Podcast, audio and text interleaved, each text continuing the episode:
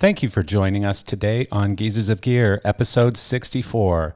Today's podcast is brought to you by Act Lighting. Act is North America's leading distributor and manufacturer of entertainment technology products with award winning brands including MA Lighting, Ayrton, Chainmaster, AC Power, Robert Juliat, and MDG, as well as cable and interconnect solutions for virtually any audio, video, data, or power distribution need from Rapco Horizon, Proco, and Roadhog. The much anticipated MA Lighting Grand MA3 software is coming very soon to a console near you. The new software features an entirely new phasers engine for dynamic looks, 3D selection arrangements, a built in visualizer, and more. MA Lighting and the entire team at ACT couldn't be more excited to see what you will make with it and where the new software platform takes us all for years to come. ACT employs over 600 team members who are each dedicated to providing exemplary service and support and ensuring the show goes on by maintaining inventory and 24 7, 365 technical expertise in nine locations throughout the United States, Canada, and Mexico. For more information, visit actlighting.com.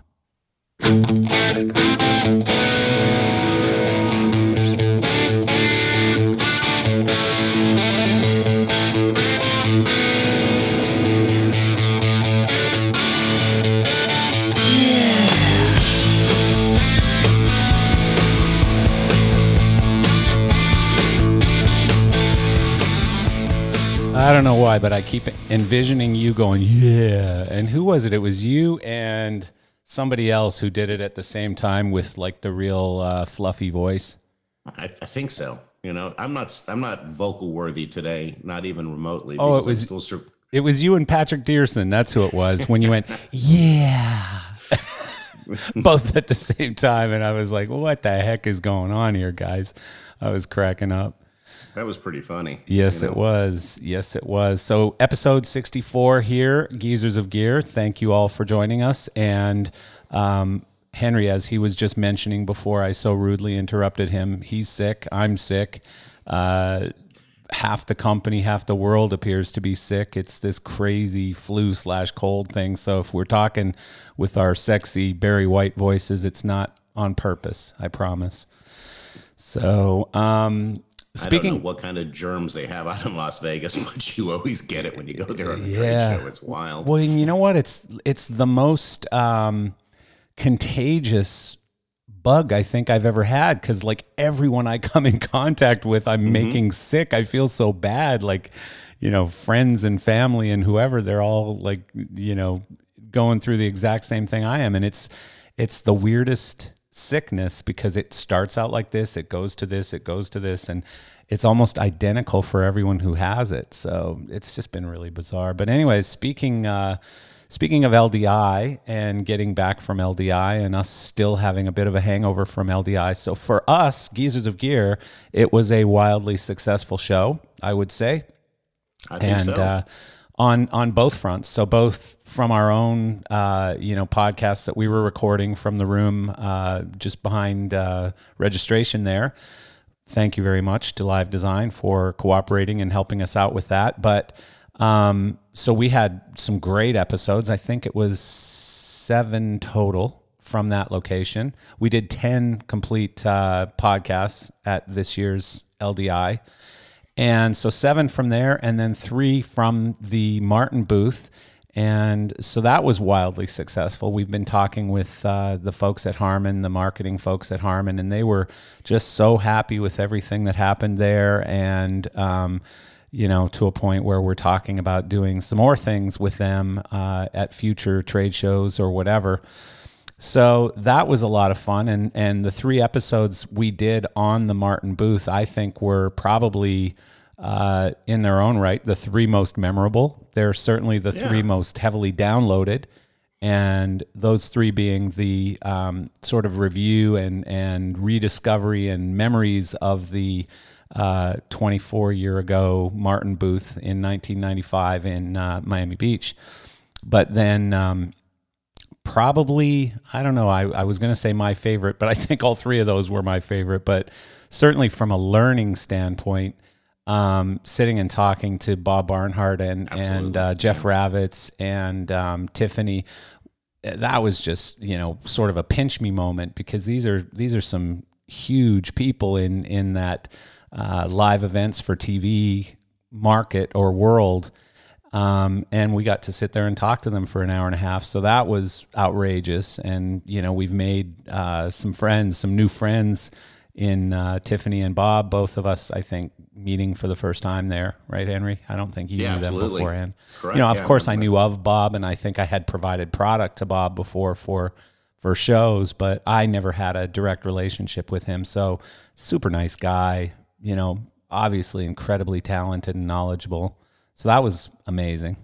Yeah, very natural podcast that, you know, the last two podcasts, well, actually, you know, every one we did from the Harman booth just was butter smooth, not a lot of effort, just a very, you know, dynamic guests offering a Yeah. lot, of things like that, made the podcast super easy. right? And I mean, as weird as it was, you know, sitting there at the trade show talking away. And I think the first day we just had the headphones out and people were a little weird walking up going, What the hell is going on here? Mm-hmm. Why are these people talking to themselves? And um, the second day, somebody at Harman decided to put a speaker out front, and that just started attracting crowds. So then we had crowds of people standing for the entire podcast both days. It was crazy.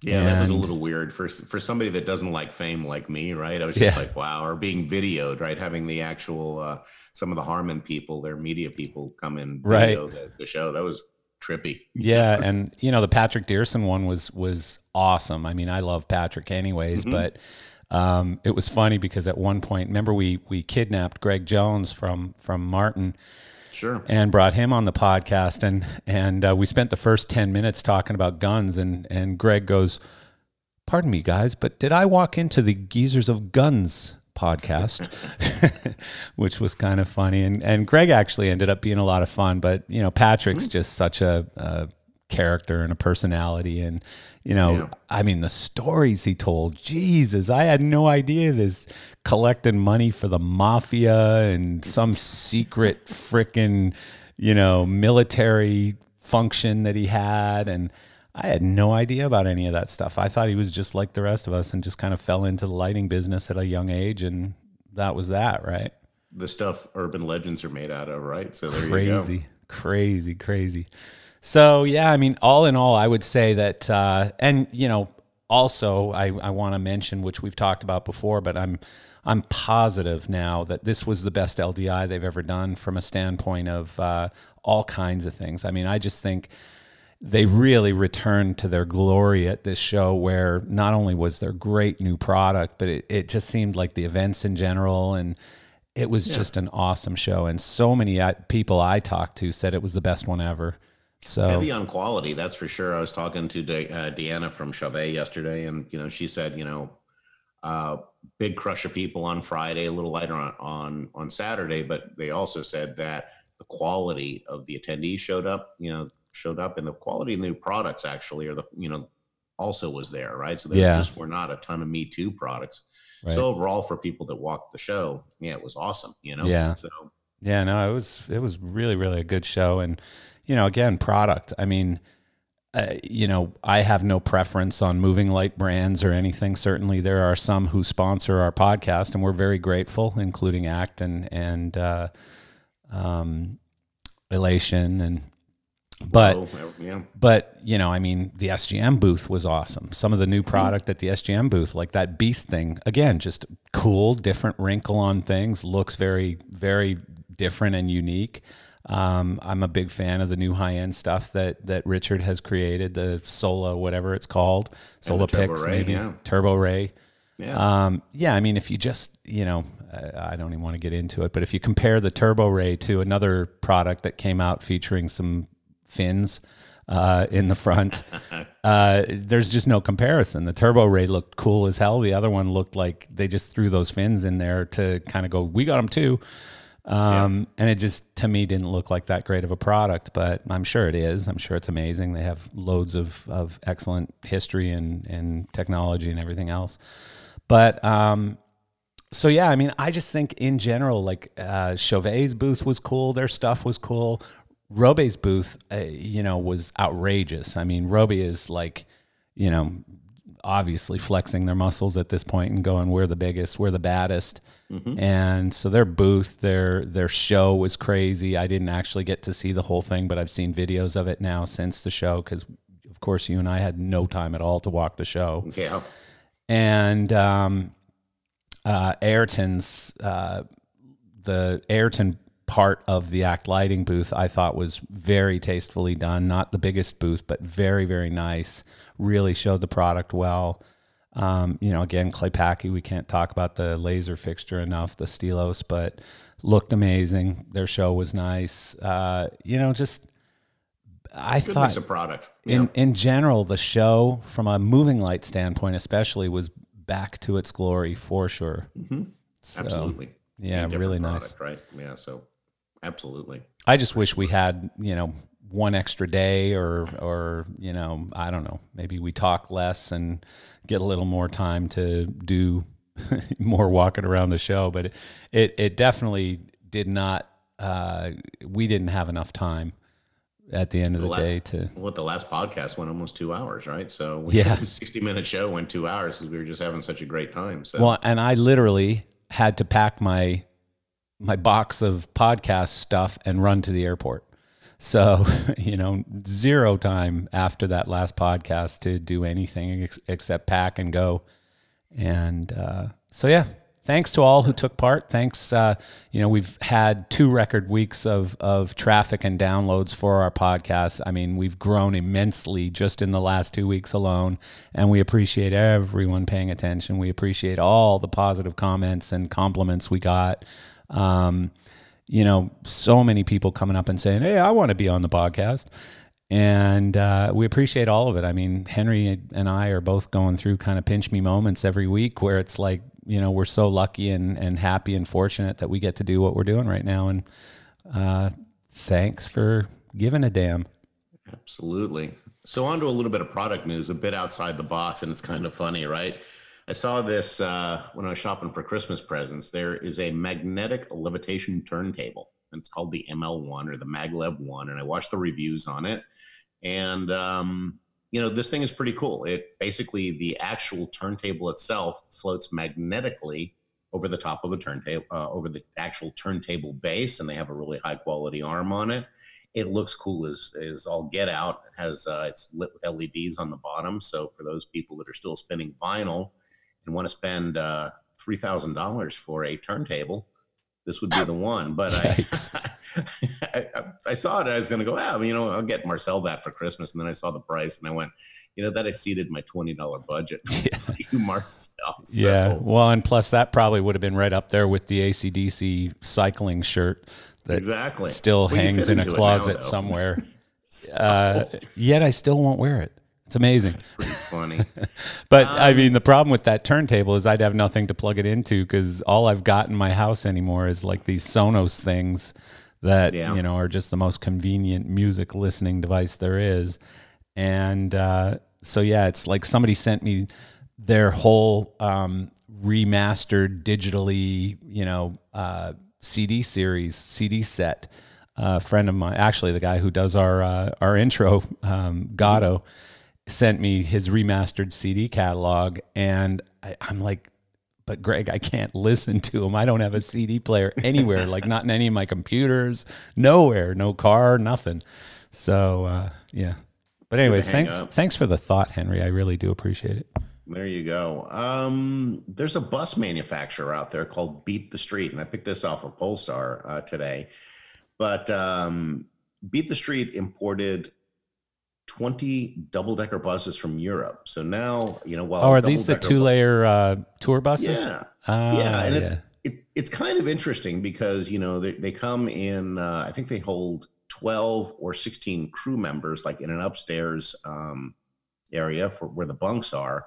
But what it does, is it expands uh, the lounge areas uh, for the cruise. So, you know, you can cruise with your feet up, you know, you can surf the internet and stuff like that, which I thought was really cool. Anybody that's been on a tour bus before, you know, with a, a decent number of people know that it gets pretty jammed up. The front and the rear lounges are, are pretty tight. And then you, you know, you have the bunks in the middle. So um, you know, it's kind of an interesting, I guess, innovation and quite an obvious one. This this company, Beat the Street, has always done the double decker, you know, tourist buses for driving around cities and cross country stuff. But now they've made an entree into the uh, into the uh, you know crew bus, for lack of a better term, right? Right. Um, area. So it's uh, 16 and 14 bunk configurations, and it's made by a company called Van Hool, which is the supplier of these things. It's not Prevost, interestingly. Uh, they are doing a single decker Prevost version also um, for touring purposes. Are there any in the U.S. yet? Uh, they're set to be. There's 20 of them. They're being outfitted right now, and interestingly enough, there's a huge bus outfitter in Florida here. Yeah. And it's kind of interesting where the picture of these buses are parked. I'm sitting there going, I think that's the one I drive past out here in Clermont every day. So, um, yeah, you I know, remember what was what's that uh, something coaches. Oh, I can't remember because I actually had to rent a tour bus at one point, and and uh, one of the big touring uh, bus companies is in Central Florida, and I can't remember the name of the company. Yeah, for sure. Um, There, you're so scrambling anyway, looking for the tw- name. 20 double deckers hitting the, you know, they're, they're just wrapping up the living rooms in these things. And, you know, there you go. So, you know, obviously I think we beat to death all of the new product introductions at LDI. There's uh, some quite extensive, you know, uh, post show reviews of all the cool products. So for those of you that, you know, didn't get to LDI, you can go on to some of the trades and read those things and, and you'll get, uh, you know, you'll get at least a flavor of all the cool stuff booth by booth by booth. There was quite an extensive article on that. Yeah, Um, um, you mean the Nook PLSN article? Yeah. Correct. The yeah, PL yeah, I read that. article. I read that. There's some good stuff in there, and Yeah, you know, Nook. Nook is uh, he's just got such an interesting spin on on a lot of these new products and stuff. So I love reading his stuff. Um, you know, one thing that I talked with uh, Glenn from uh, MA Lighting, who was actually going to come on the podcast at the show, but I think we ran out of space and time for him. But um, I talked with him and uh, Ben Salzman from Act Lighting as well, and both of them did confirm to me. So I hope I'm not dropping any bombs, but that within moments of the show, within a couple of weeks of of getting back, um, they were actually doing a full release of uh, the MA3 software version one, basically. And um, so, you know, there were two things. One, they wanted any last minute feedback from the show because they were running full version one That's right. software at the show. But secondly, most of their engineers, I guess, were at the show talking with users and helping to show the product. And so, you know, they had to get everybody back home again and, and ready to support this thing. So, um, but it does sound like finally, you know, what is it, a year and a half, almost two years in after the launch of MA3, um, we are going to see full MA3 software running on these consoles, which, you know, I think you're finally going to see what this thing's really about because it's a beast. I mean, it is a powerful beast of a console. So, It's going to be interesting to see, and we, we should ask Ben this: How many lines of code did it take to get Oh, the God. core software built? I bet you it's in the 30 million lines of code range, A something bunch. like that, right? You know? Yeah, like sixty-five thousand dollars worth of lines of code, or whatever it is, seventy. I don't even know the price of the thing. It's a lot of money, but um, yeah, just a massive amount of software and some of the new stuff they've got. And I don't even want to talk about it because I'm certainly no expert. But uh, uh, you know, I got a, a sort of five-minute overview on it, and I was like, "Oh my god, I can't believe how far this stuff has come."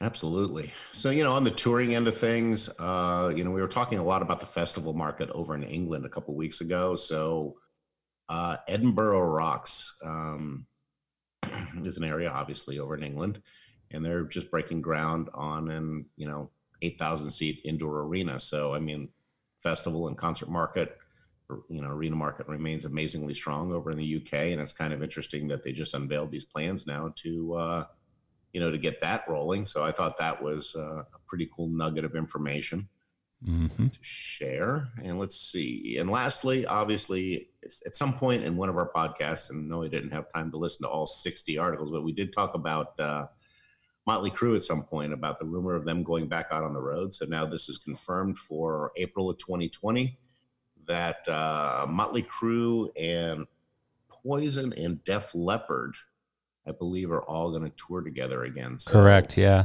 And I don't know if it's all stadiums or just some stadiums, but I know they're doing some stadium shows on that tour. Um, uh, you know, jury's out for me. Uh, like I, I've got mixed feelings. You know, yeah, it's great anytime a, a rock and roll tour goes out, and especially when it gets bigger. And I'm a huge fan of of everything Def Leppard has done right since the beginning of their career until right now. yeah. They've never jumped the shark. They've never sold out. You know, they're just out there. One of the hardest working bands. Them and Styx. You know, perennially, mm-hmm. they're out every year. They're constantly touring. They keep themselves in good shape. They keep themselves. They keep their talent levels very high. And you know the fact that Phil Collen goes out there every night with his shirt off, and he's like 61 years old or whatever, and the guy's got abs, you know, got a six pack. Um, they're just a remarkable uh, workhorse of a band, and I think that uh, that Joe Elliott's voice sounds as good, if not better, than it has in many many years, if not ever. Um, he can't hit some of the high high notes that he used to, I guess, but but you know, then you look at Motley Crue, and I mean, to me, Vince Neil is not ready to go out on tour. I mean, he tours his uh, him, himself as a as a solo, right? But uh, you know, you see some of those videos where they're they're putting the lyrics on the videos. Have you ever seen any of these? No, uh, Like, there's one for go to Kickstart My Heart with uh, I don't think they call it with lyrics, but look look it up on YouTube. Kickstart My Heart, Vince Neil, um, and what they're doing is they're they're basically putting like phonetic lyrics up, like what does it sound like, and it's just a bunch of wacky made up words and and you know because he's not finishing sentences, he's doing the stuff that David Lee Roth has been doing for the last fifteen years, you know? And it's just like i mean the guy's got to lose 40 pounds and and really work on sustaining his vocal cords if they're going to go out and tour and charge big money and do stadiums. So that's part one that i don't like so much. Like i think the rest of the band can go out and sound pretty good. I mean mick mars i'm amazed that he is up for physically up for another tour because he could hardly stand up during the last one. He's got real health problems you know, Nikki and Tommy could do it until the day they drop. I mean, they Nikki, I think, just got all new knees and shoulders and stuff. He's he's uh, you know the six million dollar man rebuilt. went to um, the body shop. Yeah. But part two of my sort of you know frustration or discontent or whatever you want to call it with this topic is that they made a deal with fans. They actually made a contract with fans. They went out of their way to do a big, you know, uh, press release and press conference and signed this contract saying, you know, we'll never tour again. And here they are ripping up the contract and touring again. Why? Because I guess the money got big enough. And, you know, they're claiming that it's because they've created all these new fans through the movie The Dirt.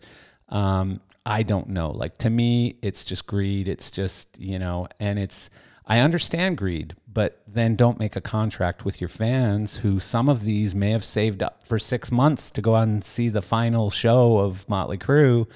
And, you know, so I know I'm, I'm kind of, you know, giving them shit for this when so many bands before them have done it. And you pointed out one of them. Ozzy, right? Yeah, Ozzy, what's it called? Uh, the No More Tours Tour 2. No more tours two. You know, Two, so how yeah. how is there a two on that? If it's no more tours, it's no more tours, right? And so, you know, we all know, like, I mean, it happens to boxers, it happens to uh, all kinds of people who retire and then come back, hockey players, football players, you know, because that lure is always there.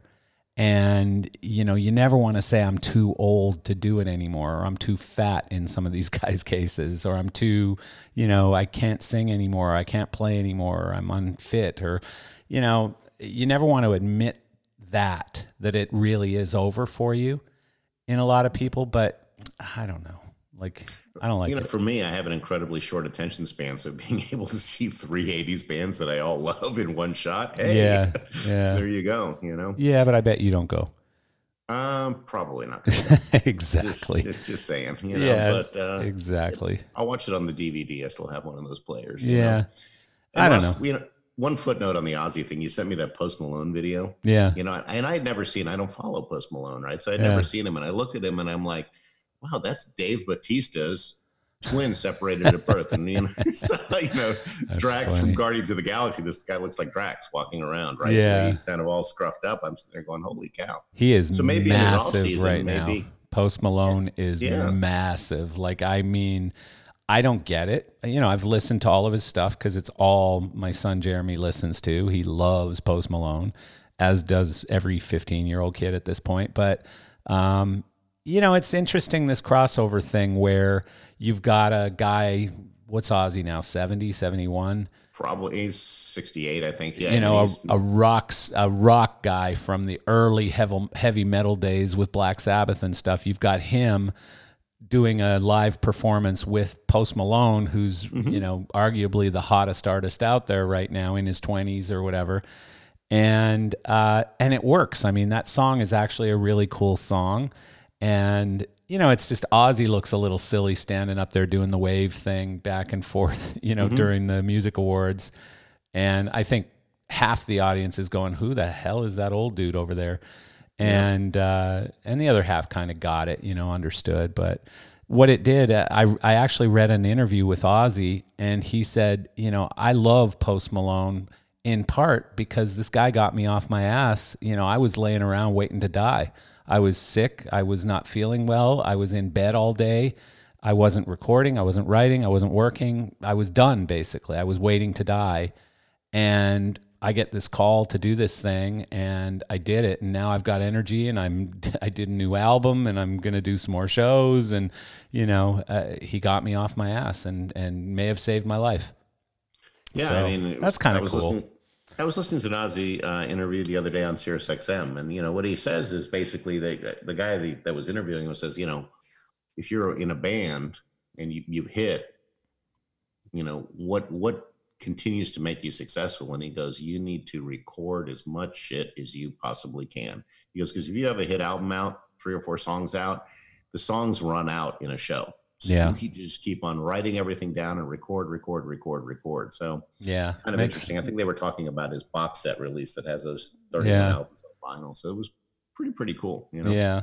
Yeah, it definitely makes sense. So there you have it. next week, Henry, we have uh, Nils on, and um, you know, for those who don't know him, which you know, again, you must be crawling out right now from a rock, but um, Nils created Flying Pig, or I don't want to overspeak. I don't remember exactly what his role was. It was a partnership, but Nils was very much involved in the creation and, and launch of Flying Pig Systems and the Whole Hog One, the Whole Hog Two, etc. And um, when he sold that company, or they sold that company, he went on and and uh, of course started another highly successful company in Element Labs. And uh, you know, the Versatube was the first of its kind. The uh, I forget what the screen was called, but Stealth, stealth screen. yeah, the stealth screen was the first of its kind. And so Nils is just an innovator, you know, beyond I can't think of very many people. I mean, there's a handful. Again, it's him, it's Richard Belliveau, it's the usual bandits out there who are, are the guys who are creating the real, you know, game-changing products and ideas, and who have the cojones to to go out and invest their own time and money and energy into building these things. And you know, when you think about the whole hog, it was the first console that wasn't in a you know whose dick is bigger battle with the audio console, right? Right. And uh, because it that's what you know the front of house battle was always who had the bigger console, the lighting guy or the sound guy. And then this little hog two comes out, and everybody's like, "Wait, I feel so insignificant." and uh, and so it took a lot of courage to really, really disrupt, um, you know, the Avo whatever QM500, Avo Diamond, the Yeah. big Avo consoles that were out there. And we actually talked a little bit with Steve Warren about that because it broadsided him. He didn't see it coming, right? And so, um, so you know, I really, really appreciate what Nils has done. And then here he is again, launching this drone show stuff, and I think he's created the software and stuff, or his team has created the software behind it, right? Behind doing the drone shows. They, were explaining that uh, to me because I did spend some time on that booth for sure. How they Yeah. control the drones a little bit. We'll talk about a little bit about that next week. But I always thought that it was a mesh network, and it's not. Right. Yeah. So that was No, it's very, very crazy, cool. and and you know, for those who were at LDI, you saw the drone show that he did, or hopefully you saw it. I unfortunately didn't because again, I was too freaking busy. But um, I've seen videos of it, of course, and it was awesome. So we've got Nils coming on next week, and that's going to be super interesting to talk about that and hear, you know, just his story and how he keeps hitting with these, you know, super disruptive concepts and ideas. And uh, Nils is just one of those guys. He changes the world, you know, and I love that about him. Yeah, he's So- very cerebral. When he, when you know, if you ever sit down and have a conversation with him, he is he, his his thoughts are very very well thought out. So Yeah. you know, we'll get into his mind a little bit next week and talk about the Cool. Nils Thorjussen think tank. You know, Yeah, say that absolutely. 10 times fast.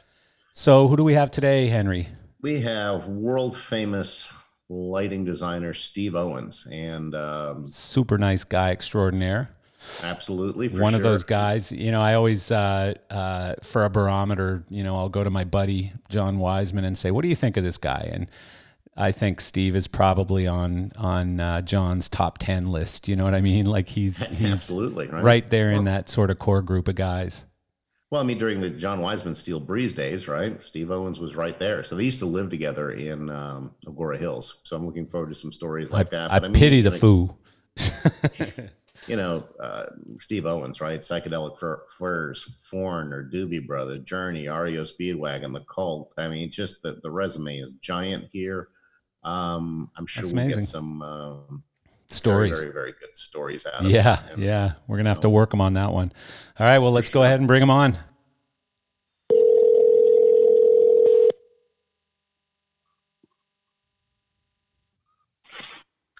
Hi, Steve Owens. Steve Owens. Hi, Owens. Steve Owens. It's Marcel and Henry Geezers of Gear. How are you? I'm good. How are you guys? We are fan flippin' tastic. We're freezing to death in Florida. So, uh, you know, Uh, hashtag pray for Florida because it's like 50 degrees out here. Wow, it's warmer here in Nashville than it is there. That's crazy. That is yeah, it crazy. is. That is crazy. What's this thing called? One of those bomb cyclones or something that Uh, hit the Polar Vortex, I think. That's something. what it's called. They got all these fancy names now. When we were kids growing up, walking both ways to school uphill, you know, all that stuff. It was uh, it was just called a snowstorm. you know? exactly. Yeah. Now they got polar vortex and bomb cyclones and all these fancy names that I just don't even understand what the hell's going on anymore. So, so Steve, Everything is a technical term. yes, yeah. Thank you so much for joining us, Steve. Um, you know, you're a you're a guy that we've been wanting to get on for a while. John Wiseman actually prompted us. You were on his list of guys that we absolutely needed to call and make sure we got on the program. So, um, yeah, I mean, uh, you know, you've been around a while. You've done a lot of cool things. We're hoping you've got some fun stories where, uh, uh, you know, we can have a good laugh at some of our mutual friends, and um, and you know, learn a little bit about what you've done and what you're doing and and that kind of thing. So, uh, Yeah. Yes. So, I mean, one of the things, I guess, to get started, one of the things that is always, um, you know, seems to be a line between a lot of people in our industry, especially people of, you know, my age, your age, Henry's age, you know, I think we're all relatively similar, is that um, people typically fell into this business and and I I don't know if you did or not so I could be setting myself up for failure here but you know a, a lot of times people did not study did not you know from the age of 10 years old go I'm going to go out and be a touring lighting guy um, it just kind of happened in a very weird way and so what's your story Uh, let's see here. How did I start? I was living in Chicago. That's where I grew up. Uh, and a friend of mine uh, was a runner for a promoter in Chicago, which happened to be Celebration Flipside at that time. And there was Jam there also. But he was a runner, and he had quit his position. Uh, and I fell into that runner position. Uh, so along. how he Uh, just guess he just worked- called you up and said hey I don't want to do this anymore and why don't you go take this yeah, gig do you want do, do you want this gig? yeah So I said, sure, I'll try it because I had a vehicle, so I would run around and you know, get this and go drop laundry and go to the grocery store and all that stuff Yeah. uh, as runners normally do. So I did this for about a year, and I kept noticing uh, with different bands the same road crews coming through doing different bands. So it sparked my interest upon how do I get into this business. Hmm and I just happened to uh, to find out that there was a company down in Dallas called Showco, hmm and these guys worked for Showco. So what I did was I applied down in Dallas, and uh, about a year later, uh, I get a phone call from Showco saying they'll keep the job open uh, if I want to come down and apply. And once I get down there, uh, we'll see how it works out. So, So, Steve, I, this is Steve. This is about what yeah, 1970, 1976 or so is when you when you first got your start. So you were running what in about 1975, I guess, correct? Out of high school. Actually, yes, yeah, that's about right. That's the time period. Interesting. Way back when. Yeah. And uh, let's see. And so I went down to Dallas, and I got hired uh, by Showco. Because you were So wildly I had- experienced now with a year of this uh, running, uh, you know. Well, I mean, based on this didn't a- industry, it's funny, you know, where experience came from. Yeah, and, and I mean the real, you know, I had no idea about lighting Yeah. at that time point in my career, you know, because I didn't have one. So I was going, wow, this is going to be cool. Yeah. So I went down, went down there, and uh, sure enough, I had to work as back in the day. Showco uh, had their own crew vans at that time period. They would haul their crews around in. hmm So I ended up being one of those van drivers for the first tour, um, and carrying the crew around from gig to gig because tour buses were not really that readily available hmm for Showco guys. So I did that for one tour, and the next thing you know, I am actually out on the road as uh, with Gary Carnes uh, with the O'Jays way back in Wow. the day. So, so my first gig was out with the O'Jays, uh, and Gary Carnes being the uh, lighting designer for the O'Jays. Wow. So, you know, you just go around and set up the the gear back then, which was like vermits and all all this old cumbersome. Uh, I guess it was single hung uh, trusses, uh, Altman, and it was all steel. So, you know, back in the day when there were no multi cables, um, Good times. it was all 12, 12 3 and twofers color coded, you know. So, yeah, so that was basically how I got started. And I stuck with Showco for about four years, I think it was. Wow. Um, It's amazing to me how many people came through Showco. Like, you know, when you talk to, again, anyone sort of in that like 50 to 65 year old uh, range, most of them came through that company. So many people did. well, I believe there were only two companies at that time. Yeah. It was either Showco or See Factor Yep. Yep. Yep. Totally true. uh, out of New York. So, I mean, if you wanted experience, that's where you had to go get it. yeah. Um, and I remember prior to the Showco ordeal, when I went down there and started working for them, I grew up in Chicago, and there's a small company in Elk Grove Village called Upstage. Yep. So, Still a small So company, I, uh, days, right? Yeah. yeah, yeah, yeah. So I went, uh, I went up there and applied one time, and they said, "We're sorry, but we only take experienced uh, people. So uh, you don't have any experience, so we won't hire you." So that being said, after my Showco days, but I went through quite a few bands with Showco. You know, it was like Rolling Stones and uh, Stephen Stills. Uh, Always as a driver, though? No, no. So how did that Uh, happen? only how, the first tour. how, how'd you uh, transition? Uh, I guess I was lucky because they needed someone to go on the road. That was the Gary Carnes uh, Oh. time period. So what was So your I role did- with I Gary out- Carnes? Uh, I was just a uh, just a tech, you know, Okay. just a standard lighting roadie Yeah. that would do it all, dimmers and trusses and all that. Yeah. Um, so the first thing I did, you know, with that crew van, that was like, God, I don't even want to remember those days, but uh, that was that was uh, I guess in '76 was the crew van, and after that, it all fell into play with working for Showco in the lighting department. Right. So you were a shop guy for a while, and then uh, you started going out on tours. So, Neat. uh, And and so you just kind of uh, over time you just you know worked your way through that lighting crew um, to different positions and and at some points ended up on the console, I guess, right? uh, yes. Uh, unfortunately, I didn't get a chance at the console when I was with Showco or with Upstaging. Oh, because when I left when I left Showco, uh, I went back to Chicago, and uh, I applied at Upstaging, and they hired me because I had experience.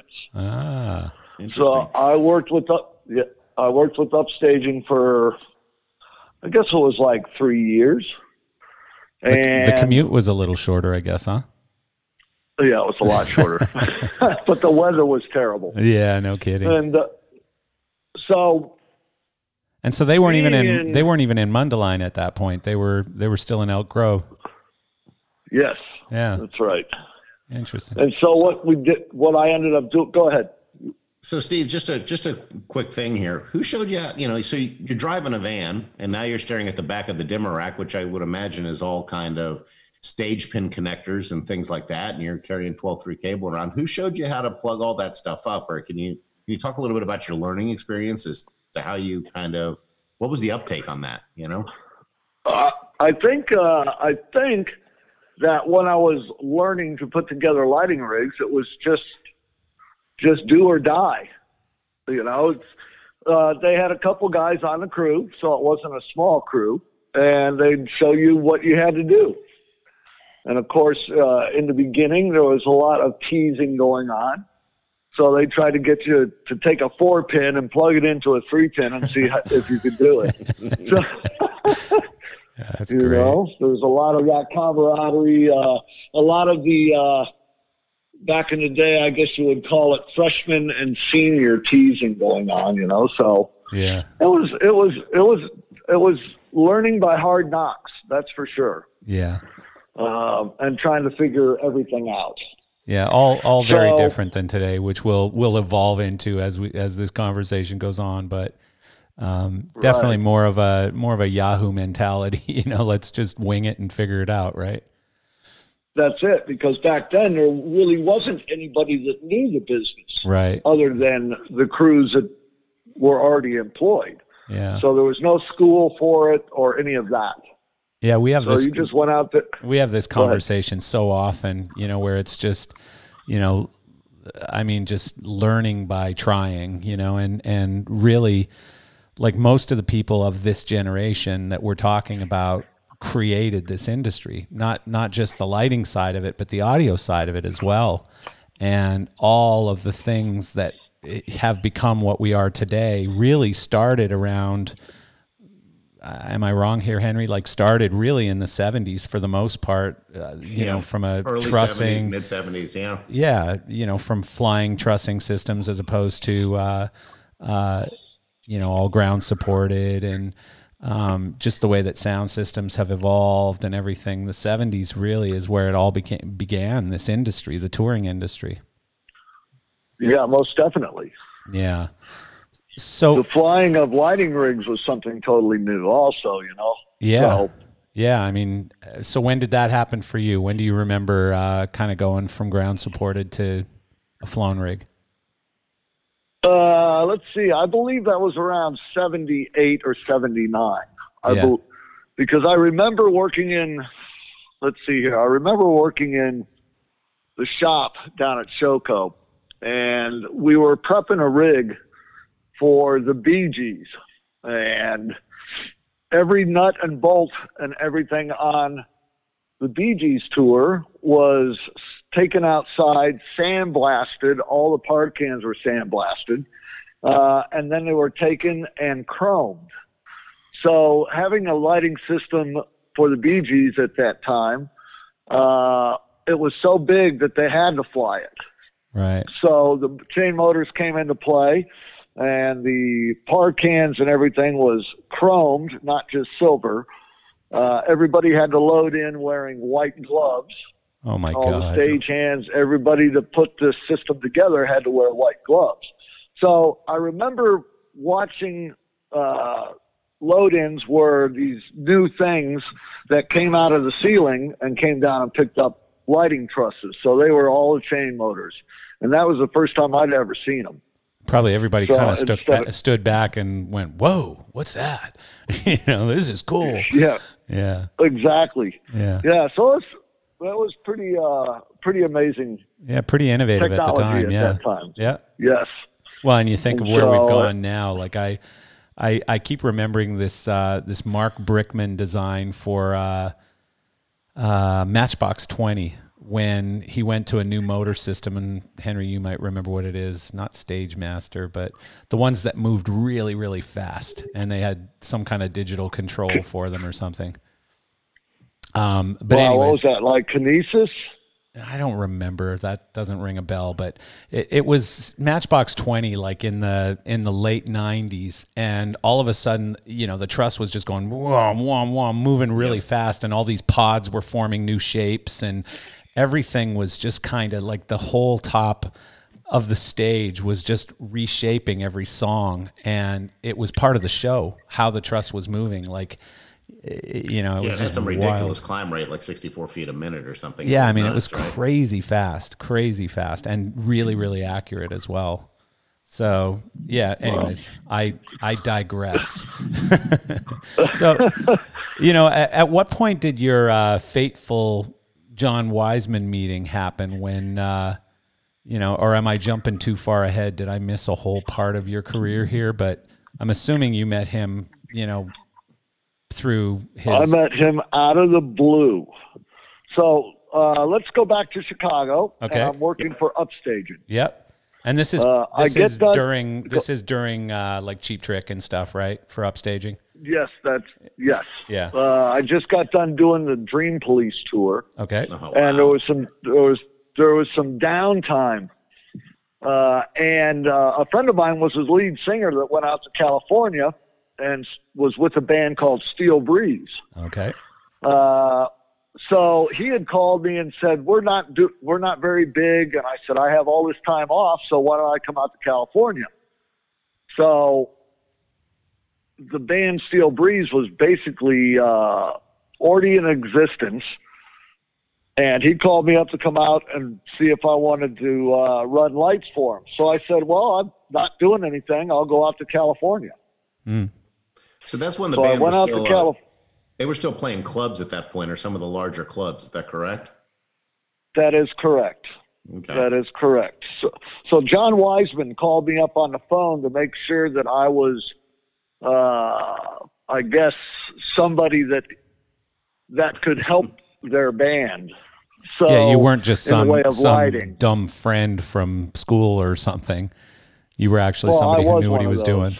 No, but but you actually had Yeah. talent and experience and knowledge and things that, yeah. Yes.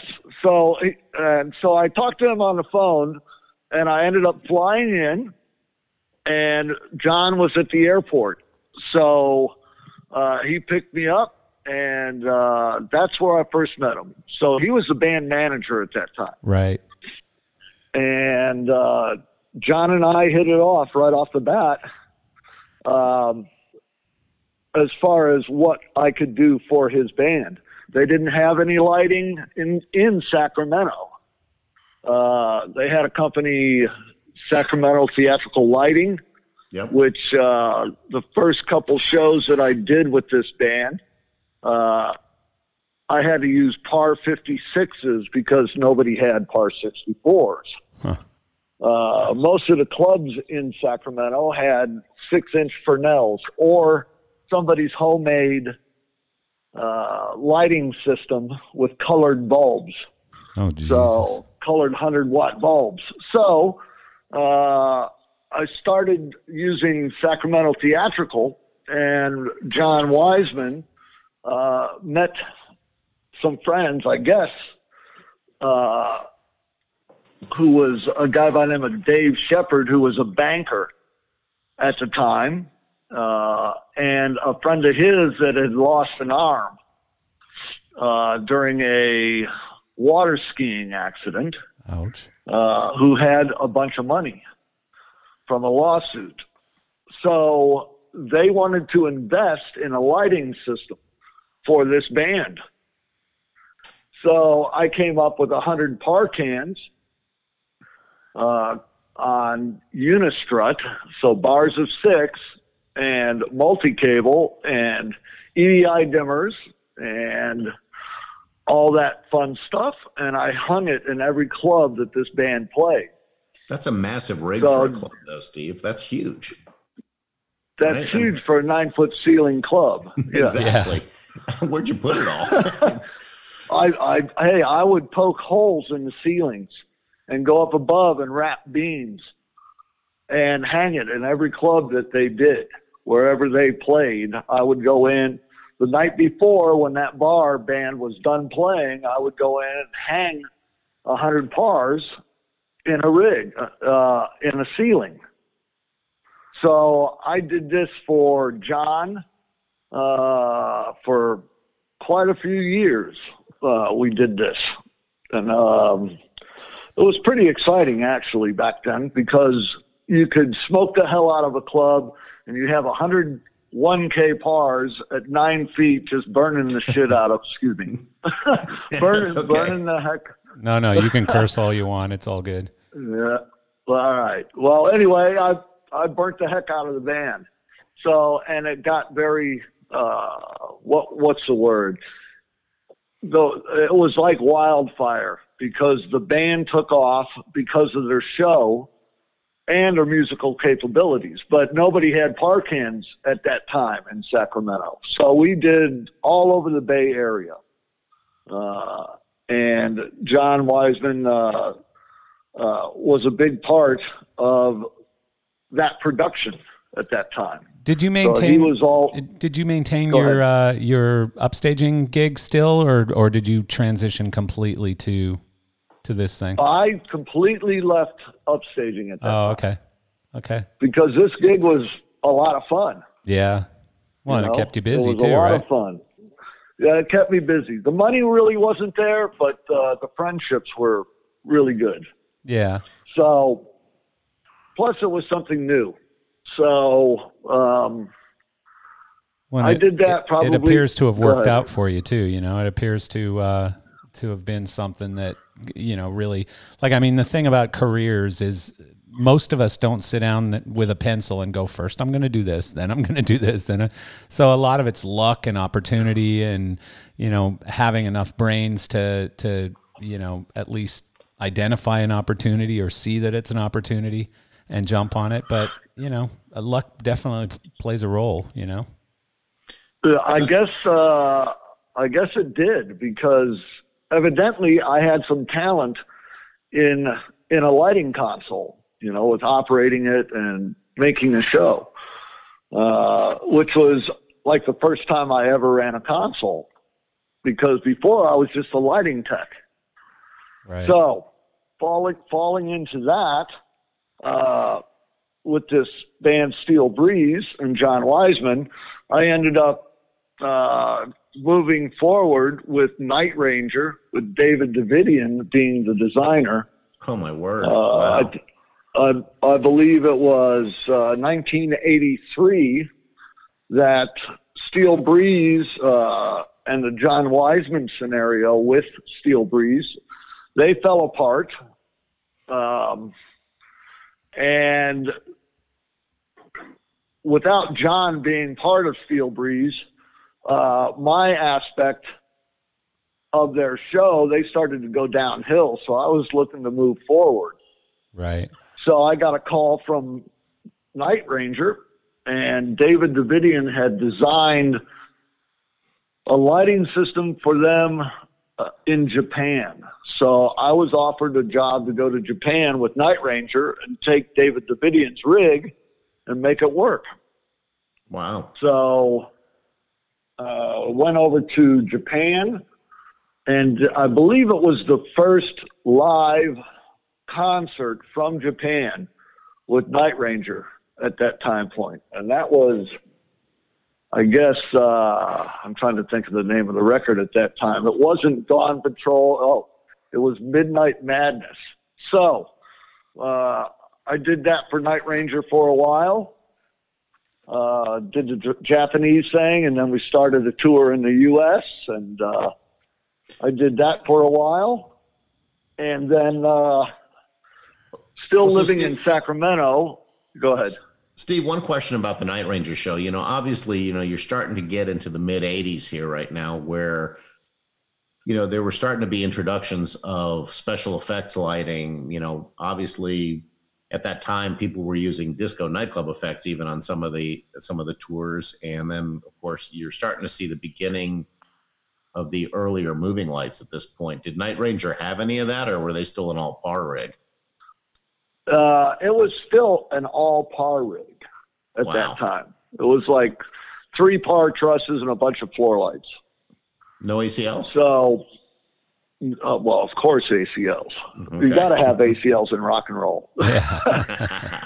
so, so yeah, um, it was still, you know, just uh, either I don't even remember the console. It might have been a CAE before it was Rainbow, and then uh, uh, I believe the company we used at that time period was Nocturne.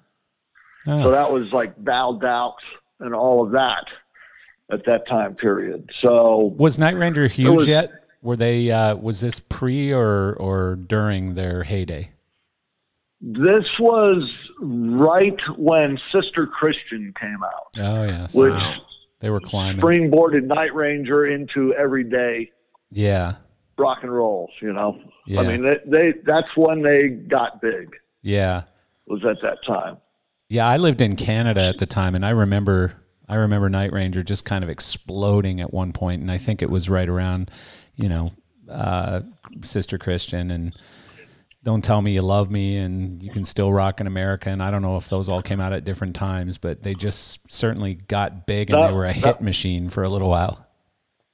Yeah, that was uh, yeah. They were they were huge. I enjoyed the heck out of it. You know, Yeah, yeah, all of a sudden you're with a very popular band. You know, yeah. And uh, I, I did that with Night Ranger for, I believe, about a year.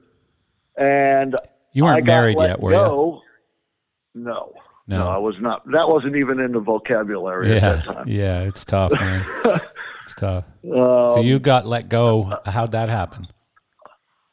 uh, let's see, Journey uh, and Sammy Hagar, because of David Davidian.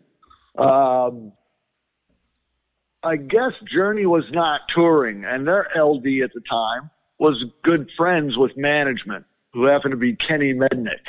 Okay.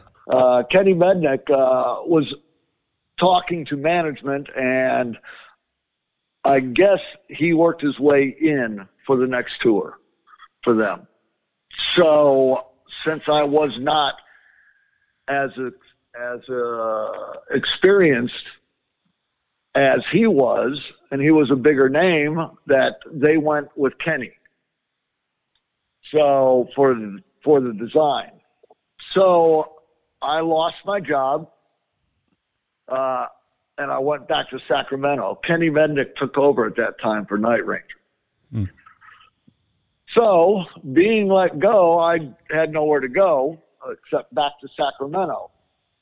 And I started dealing with a company out of, uh, let's see here, where is that? Uh, Lodi. Oh, in 3D. Stockton. Uh-huh. Kevin Boone. No, that Oh, was pre uh, Lights West, LD Lights West. Oh yeah, that's Lights it. Yeah, West, yeah. yeah. Leo Burke. Leo Burke. Yeah, I remember Leo. So I went down. I went down and started helping Leo Burke with his systems, and uh, he and I got along very well, but he said that I needed to get my ass out there and in the real world of lighting instead of doing fairs, festivals, all this kind of stuff. I remember one time I actually lit a cow auction for him. That's which funny. was uh, that, which was nothing but a couple par cans, you know, and cows would walk up on the stage and sell for three quarters of a million dollars. Oh my god. Oh my Was, god. And was there any I'm pyro doing is- involved at that point? I gotta Yeah, know. no pyro. yeah, yeah, no, no pyro, that's for sure. That's but funny. it would have been great. yeah. Um, so I ended up uh, going down to Los Angeles to try and work for some of the major lighting companies at that time, which were, let's see here, there was LSD, there was, uh, gosh, Obies. what's the name of the company? Oh, Obies wasn't there yet that Oh. I was familiar with. uh, Um, I can't even remember. Um, but I did not get hired by anybody down there. So I ended up going back to Sacramento and working for a band called Bourgeois Tagg, which was one of, uh, I guess, uh, Bill Graham's bands. And I met Jonathan Smeeton Wow. and uh, I started doing the Bay Area uh, lighting at that time. Uh, and I figured that because of Vari-Lite, because they were out on the market, and Genesis, that I needed to get involved somehow with the automated lighting. I had to learn it because it was definitely a factor in stage lighting. well, that was a that was a smart move seeing that coming, you know. Yeah. Well, I mean, it was pretty phenomenal, and people were starting to have it all over the place. Uh, if you're going to continue, you need to keep your chops, I guess, you know, and Yeah, need to know up- what's going on. Stay up on technology for sure. Yes, most definitely. Especially So- game changing disruptive technology like automated lighting. Yes, yeah, and, and and it was phenomenal when it first came out. That's for sure. Changed everything. Of course, yeah. Uh, Mr. John Wiseman, getting back to John Wiseman, uh, John Wiseman uh, got offered a job down at Vari-Lite.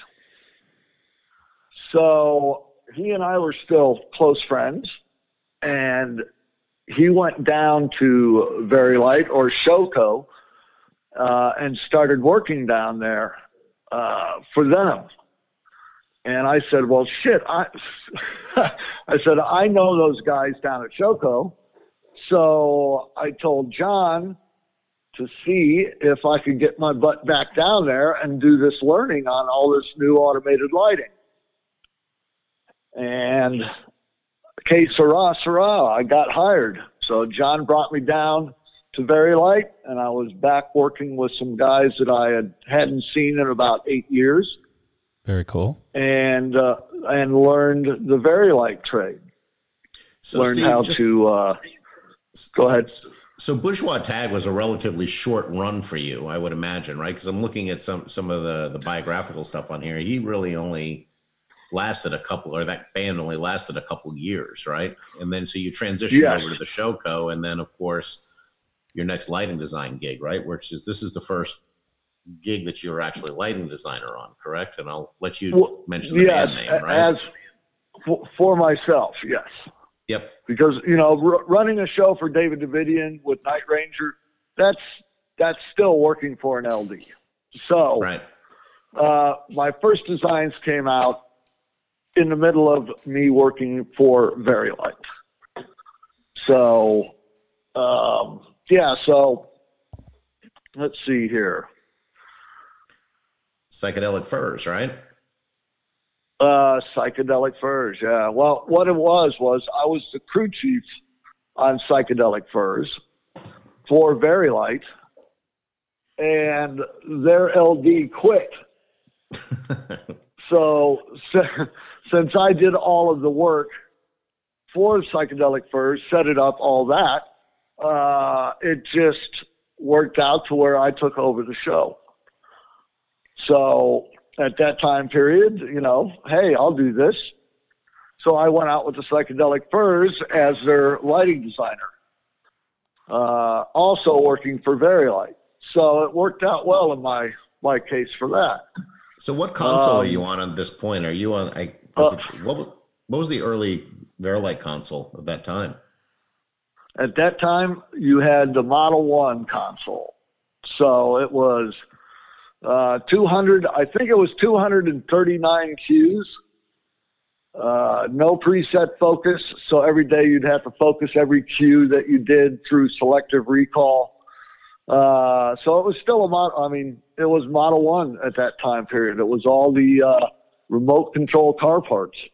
So uh, basically, the Um, predecessor to the the Artisan console, or is that the Artisan that it eventually evolved into the Artisan?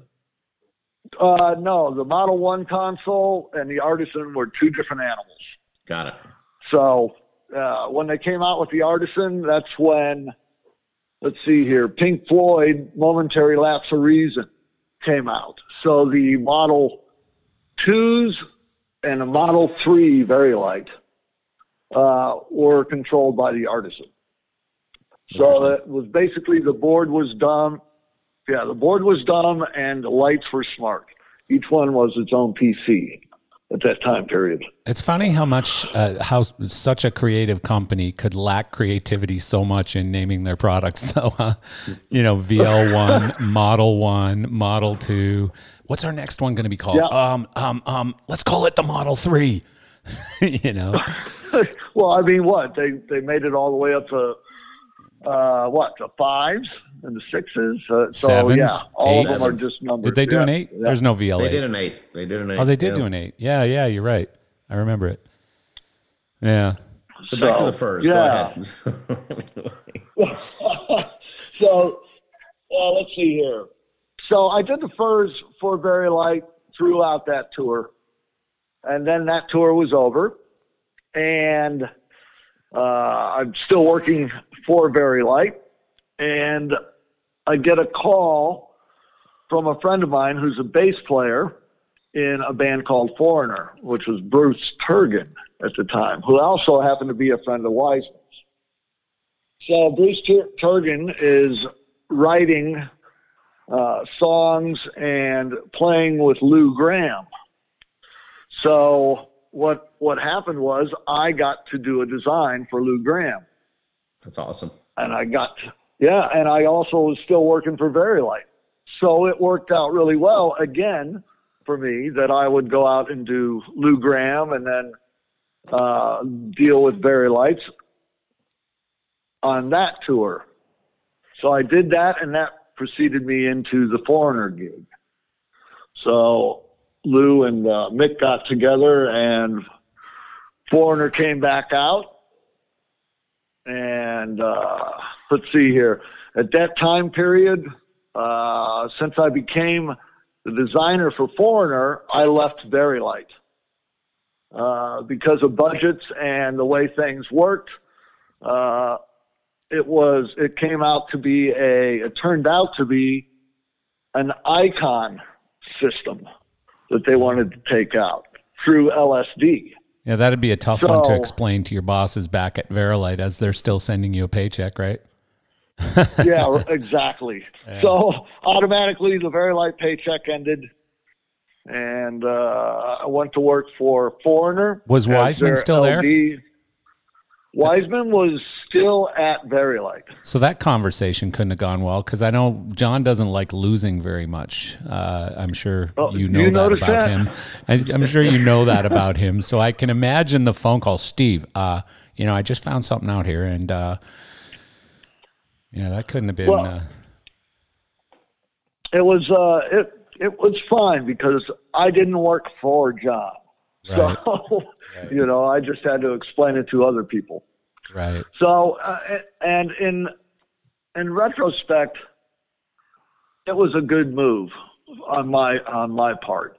Um, I got to learn a new system. The Icon system was uh, quite innovative at that time. Uh, their console was uh, superior to the uh, Artisan, uh, and the band was a lot of fun, you know? Yeah. So, Well, and you caught I right at the front end it. too, right?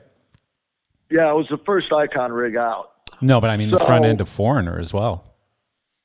Uh, well, let's say the the revisited Yeah, Foreigner. the, yeah, the new Foreigner, right? Yes, yes. So Foreigner had already broken up and all that prior, Right, right. and then they were coming back. So, yeah, so it was uh, it was interesting. The icons were great. Had a bunch of great guys to work with. Um, ended up being on the Foreigner tour. I ended up uh, taking over production, managing also for Foreigner uh, during that time period. And we were over in Japan. And oh, before that, I should say, with Foreigner, the Doobie Brothers were the opening act. So Weren't the Doobie Brothers? another- I mean, the Doobie Brothers were huge before the Foreigner, right?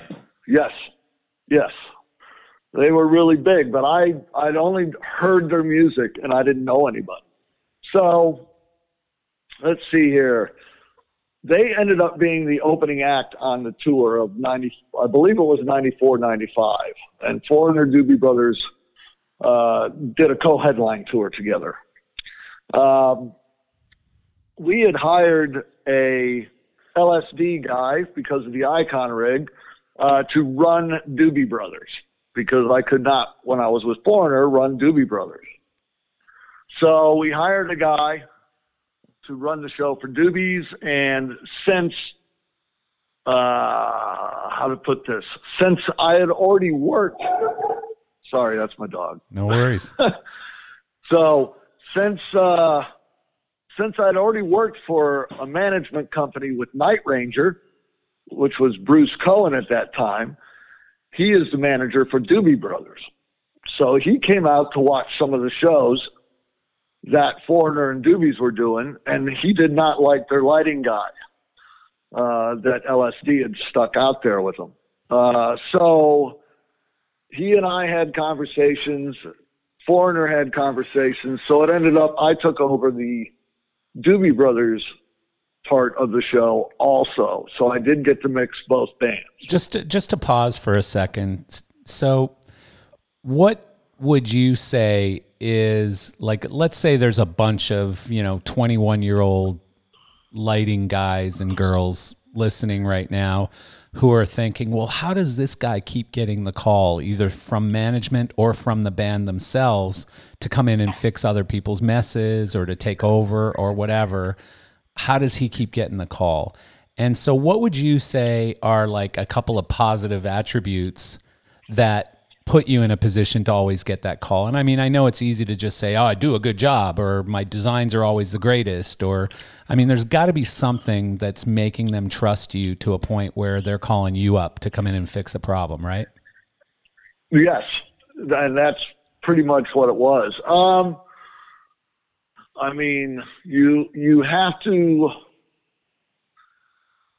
uh, like like you said, you have to be versatile.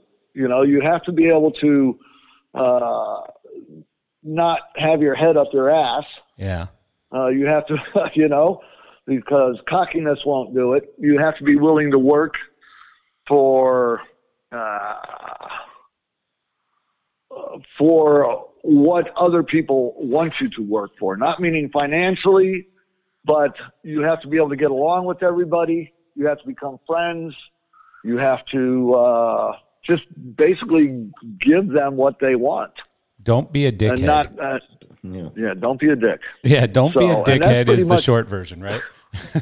Yeah, pretty much. Yeah. I mean, I mean, I fell right into it, you know. So I was just one of those guys that got along with everybody. So, and it worked out in my favor. Yeah. So, So one question about the Icon lighting console, and I mean, I remember seeing the Icon for the first time, and really having experience with it when I went to work for High End Systems in 1996, right? And I right. obviously Icon console was really the first really developed automated lighting console with advanced features. I mean, there were people that were trained on that console that would use nothing else but that console, right? So, yes. you know, can you describe a little bit about the uptake on that, how it how it laid out? Because I, I think, you know, it was a popular console probably until the Hog 2 came out, you know, and then there was kind of a transition over to that. But can you describe a little bit about what it was like working on that console, you know, conceptually versus, you know, versus coming off of obviously an analog lighting desk or some of these other things that are coming, you know, right. That are in the business. Well, when I when I when I first started on that icon, uh, I went out to LSD and did two days training before I had to start programming uh, the foreigner rig. Uh, the icon desk was very difficult for me to get my head around in the way of programming because it did so much more than what the artisan console did. Right. It was a whole nother way of thinking. Any any fader could be anything. Uh, they had, you know, it, it was just one of those consoles that uh, that once you figured out how to make it work for you, it was awesome. I remember having all kinds of trouble trying to figure out how to make it work uh, because I did not really have a trainer on that console. I had to learn it myself. So um, I remember having uh, you could you could put your song list or your set list, whatever you want to call it. You could put it up top and push a button for that song, and it would automatically go there. So it was just one of those. Uh, so, so I guess.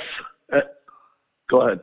So conceptually, I mean, this was really uh, the Hog 2 when that came out, the Hog 1 short lived, and then the Hog 2 that came out.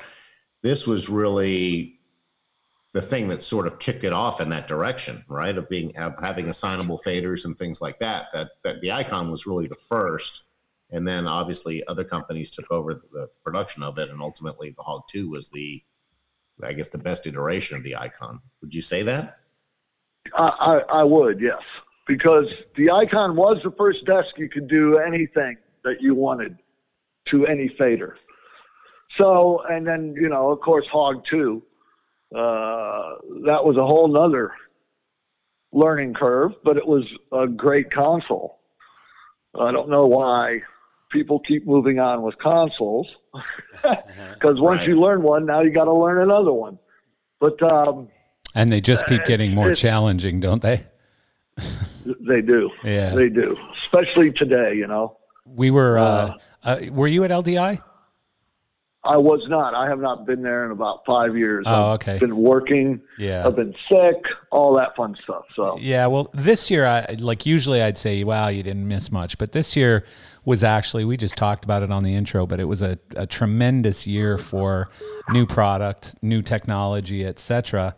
And um, but one of the things was Avo had a quote secret showing of their new console, and you know it kind of looks a little bit like a, a Grand MA three on steroids. You know, it, it's just like a wild space age looking you know piece of equipment.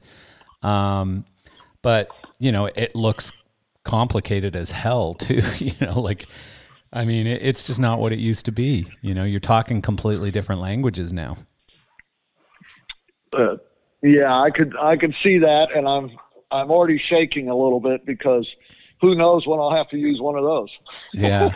Well, and even, you know the learning curve. Yeah, but even you know another thing we talked about on the intro is is MA is about to launch uh, fully their their software, the uh, MA3 software, in the next week or so, and um, so you know there's going to be a massive learning curve on that because some of the new technology and features they're introducing into this new one is is pretty tremendous and people are going to want to use it so that means you got to learn it so that's right yeah which is or you get stuck in my shoes and you have to hire a programmer and hunt and peck yeah uh, right. after the programmer leaves you know so uh, there's that, and that's how you end up learning the consoles now too. Is hey, you're stuck out there on your own. You got to fix it now. So, didn't you start designing um, Journey at one point too? So you went, uh, you know, you were doing Foreigner and Doobies on these. Uh, they were doing these sort of annual um, tours, like co-headlining tours and stuff, right? And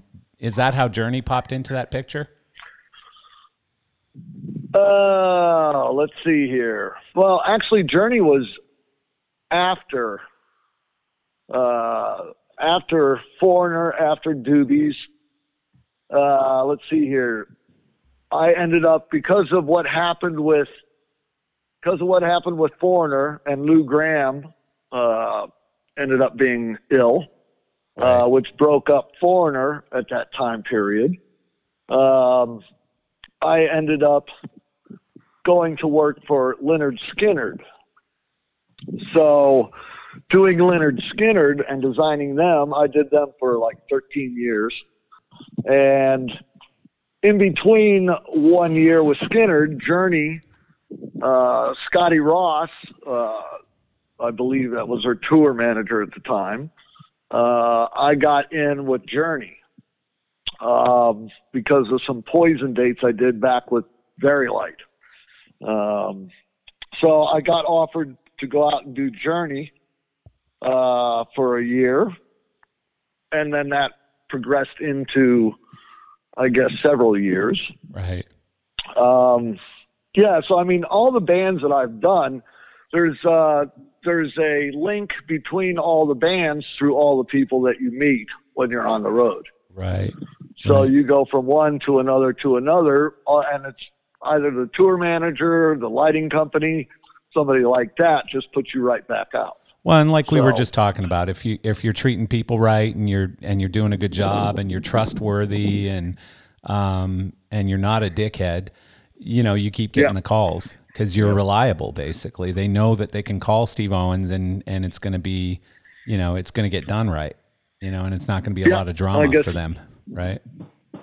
That's right. Make transitions easy. So Yeah. yeah. So anyway, uh, the journey thing fell into play about 2002.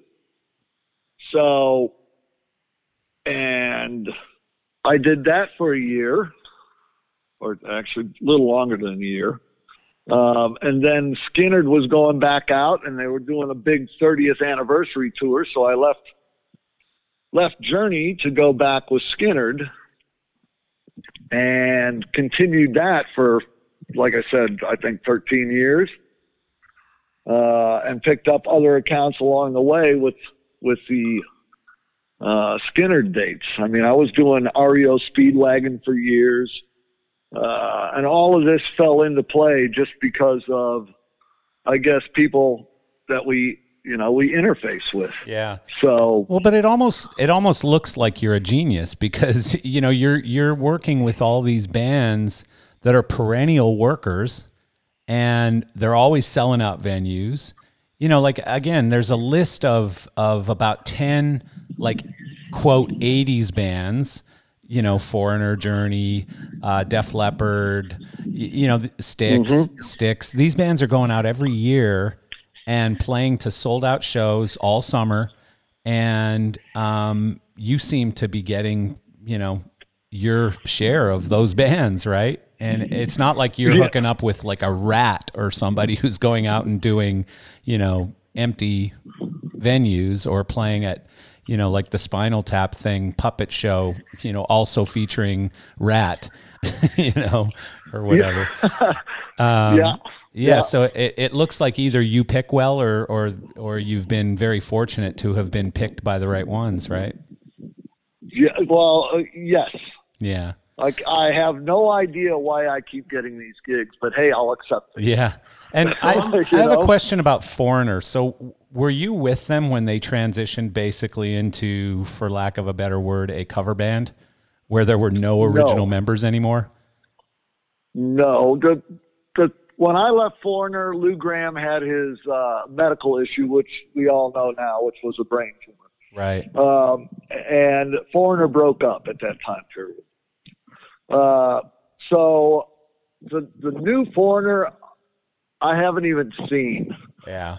So and so I know nothing about what they're doing these days. I mean, so they I sound know they sound amazing. The singer is great. You know, he's from an '80s band called Hurricane. but he sounds Uh-huh. like Lou Gramm at, at his best. You know what I mean? Like they sound amazing, but there's a lot of amazing cover bands. You know what I mean? So it's, Right. it's kind of a bizarre thing. Like I I uh, I applaud them for being able to pull it off. Um, I me wonder. too. I And wonder how many other bands could. great- I know they have a great lighting designer, so Yeah. and and and and I believe at that time when they first got back together, or not back together, but as they became foreigner, I, I believe that Cosmo was doing that. Yeah. Yeah. I think he was. I think you're right. So, and Cosmo and I are friends from years and years ago. You know, And uh, and we Cosmo all we all grew up in the business. Cosmo now has the penultimate gig. You know, the Yeah, the house gig in Vegas with Aerosmith. I mean that how do you do better than that, you know? Uh, I don't think you can't. Well, you do ACDC before it. Yeah. Yeah, there you go. You Yeah, know? but he had to tour. You know, now he sits in his Yes. cushy house or or room or whatever. I don't know if he lives in Vegas or or just stays there, but you know, it's it's a house gig. It's it's perfect.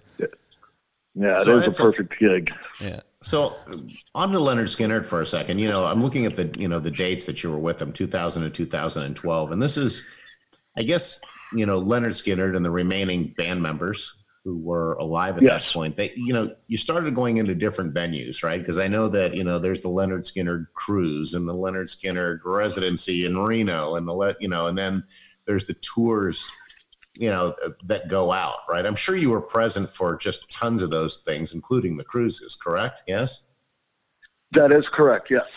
so what was your most challenging you know obviously transitioning you know especially getting onto a cruise ship transitioning between venues what did you think was your you know what's the most challenging uh i guess venue you can go into kind of blind and getting up and running a show is it a cruise ship or what is Uh, uh, it yeah. Uh, in my opinion, yes, cruise ships are the worst. Not the worst, uh, but it's the most challenging for sure because you don't get to bring anything in. You know, as far as production wise, the band brings their gear in, and you have to figure out their systems uh, to get out of them what you want. And it's very difficult to do that in a very small stage, uh, in motion sickness and all that. And you're you're probably not even bringing a show disc at that point. You're just making something up, right? a, a show disc doesn't work. That's Yeah. correct. Yeah. So because the animals are all different, cloning won't matter because all, they don't have the fixtures. I won't say they don't have the fixtures. They don't have the amount of fixtures that Right. you've programmed for the hits. Yeah. So you have to go in bare boned and just reprogram. Wing it.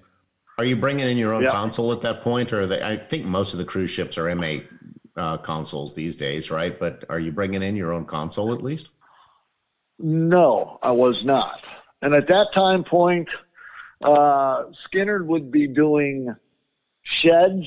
So we would have our full touring system. And then I'd have to go directly over to a cruise ship and start from scratch on their console. And then we would go back out and go do a casino run to where we would not have the amount of production that we had on the shed tour. So, I mean, you have to be versatile. You know, you have to be open because things change overnight Right. uh, in So the way of what you have to deal with. So down and dirty, when you do a Lynyrd Skynyrd, are there twelve or sixteen main looks, and then you're just filling everything else in by punching, you know, buttons and momentary flashes and things? Is that how you're doing it? Uh, for the most part, you know, you would have uh, your cue lists uh, that you would run, and then of course everything else is just accents over the top. So Well, Pretty fortunately, much, uh, fortunately, Freebird's like one cue for about 27 minutes, right? So you can go take a break, go to the bathroom, you know, grab a Hit coffee. the buffet. Yeah, hit the buffet. Go go hit catering for a bit. uh-huh. Go Yeah, go that's- sign some that's the good autographs. yeah, that's funny. Yeah, yeah.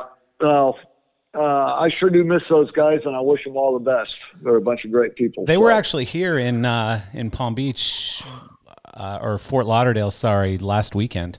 Somebody called and asked me if I wanted to go, and I was busy. Uh, I don't know whether that's fortunately or unfortunately, but uh, I don't even know who's left.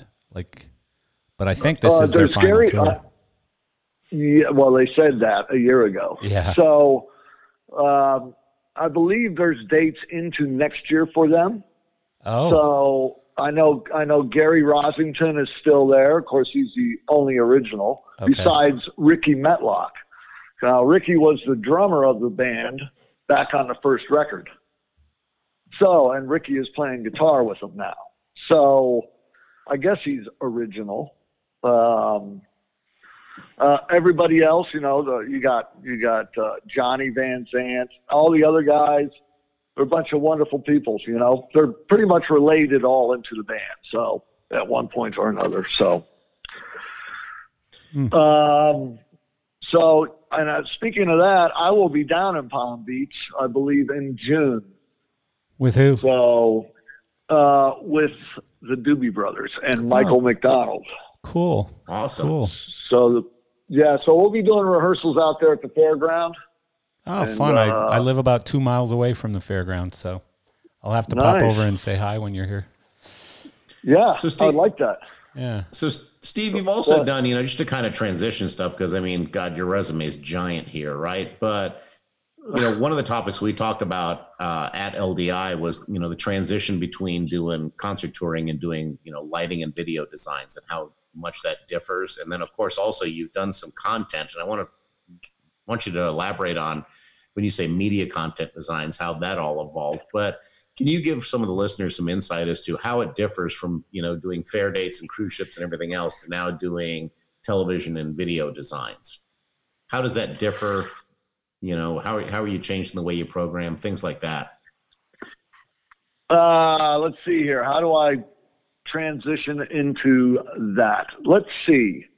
I guess uh, with television and uh, with the cameras uh, that they have today, uh, luck, fortunately for the lighting end of things, the uh, how do I say it? The cameras are much better. They pick up better colors. They uh, they're HD. Uh, as far as your lighting designs go, you just have to make sure that they are lit for the camera. I don't use as much color. Uh, I don't use as much color in follow spots. I'm pretty much just using uh, color correction for that and letting the cameras read off off the artists off their color corrections. Um, as far as accents and stuff, uh, hits and punches, that doesn't change. Um, media, the media designs. Uh, I was fortunate with Skynyrd uh, to have a, a coworker, uh, Steve Fallon, uh, who came up with a lot of the content that I used on Skynyrd. So we would go into his studio and uh, sit down and start talking about each song and what we wanted to see differently in each song, and we would start building content per song. So I don't know how I go from one to another. It's just, uh, it's. I guess it's. Yeah, I mean, What- but at some point you- you have to protect the integrity of a show and to what you're doing, right? Because you, it, it's now different. You know, again, fair dates. You- obviously, you know, you're you're pushing up a bunch of handles and you're going on on cues and things like that. But you know, television is its own dynamic, and so is the content that rolls on television, right? Yeah, television today, uh, let's say with some of the shows that are out there, they're phenomenal. You know, the lighting designs behind some of these TV shows are just incredible. And and unfortunately or fortunately, I have not been uh, a part of some of this television stuff. I did uh, most of my TV stuff uh, was more live shows for television. So I would just have to make sure that the artists were lit well, not to double up on your spots, the normal normal stuff, and, and it comes out looking great. So Steve, if you get a chance, we we recorded a podcast about a week ago with uh, with Jeff Ravitz, um, Bob Barnhart, Barnhart. and uh, and uh, Tiffany. What's Tiffany's last name? Spicer Keys. Tiffany Yeah. Spicer Keys. Yeah, and you know, obviously, three people who are doing it. Tiffany's doing all the uh, iHeartRadio stuff for TV, and uh, Okay. of course Jeff Ravitz, you know, and and uh, Bob yeah. Barnhart, who's done twenty one Super Bowls, not to mention you know all kinds of other things. So, just we learned a ton of stuff in an hour or an hour and a half about how they're doing things differently for television and what they're correcting to and all kinds of you know challenges and and just you know sort of ways of doing things but it it'd be you know an interesting listen for an hour if you if you've got some time to kill while you're walking your dog one day Yeah, there you go. I would love to do that. Yeah. I'd love to hear what their insights are and what they're doing. yeah we'll we'll shoot you a link to that podcast so you can uh you can check it out So, uh, Yeah. what's on the Doobie Brothers these, these days? What's your lighting rig made out of? What console are you using? What's your favorite fixture these days? Uh, I don't have a favorite fixture. good Uh, answer my favorite fix- my favorite fixture is what do I have to deal with today? yeah So the, Or who's paying me. Yeah, who's who's that's signing my paycheck you know that's my favorite fixture right there yeah Yeah, you got that right. So what's your favorite band? Well, you know, who's paying me? yeah So, you know, it, it, the Doobie Brothers have been in a position since I've been back with them uh, to be an awesome band. The guys are phenomenal musicians, and they get put in the position of being an opening act. So they'll play an hour, hour 15 in front of, let's say, Steely Dan or Journey. So I go into an already pre-designed system for the headliner and I'm given the time to program a show for the Doobies on their console. Um, when they are not doing an opening acquisition, they are playing, they're on a casino run or, um, or smaller venues. Uh, they do sell out almost everywhere they go, but we do not have Michael McDonald with us. right Now this year, this year is their 50th anniversary. So wow wow they i'm have old they have yeah, because I right. remember Aren't them in their early days. You know, uh-huh i remember going to grade school listening to them on my radio i carried me too. on the am radio Me so too. but this year like i said they got michael mcdonald back so First time in how long is a, that? Like when was the last Uh, time he toured with them? toured with them i have to say probably after his run with the doobies i A mean he's been out long time. Yeah, it's been a very long time. He'll go out and do some shows with the Doobies, uh, meaning one-offs, Yeah. um, and do a show here, a show there. Uh, I remember in '97 that Skin, uh, the Doobies opened for Skynyrd, and Michael was on seven of those shows. Oh Uh, but I can't remember when Michael was wow! uh, back so this is a big with deal. the Doobie Brothers. yeah, this is a big this is deal. a huge deal. yeah, Uh, I do know that there's a a lot more dates added since Yeah. uh, the initial stretch of dates. Was, and this this is arenas and put out. and sheds, yes, arenas and sheds. and they're the headliner, right? They are the headliner. Cool, very cool. So I so I've got my pen out and my uh, crayons and my uh, and my napkins Yeah, yeah. to come back up with another system that they'll be uh, they'll be happy with. So That's awesome. looking forward to this summer. Yeah. Yeah. So it you actually rehearsals are in down here in Palm Beach? Uh, we have three days in Palm Beach. Okay. So that will be the start of the tour. And what's what's that date? Because I'm actually going to put it in my calendar, and I am going to call you and, and just All right, pop you're over gonna and say make me hi. Look, so give me a second here. Uh, uh, I know it's June, so give me a second here to pop it up. Sorry, I could have done this that's after all the fact as opposed to right in the middle of our podcast, right, Henry? Yeah, Henry, right. tell us a good joke Yeah. or something while he's looking. There you go. Start tap dancing. Yeah. Yeah.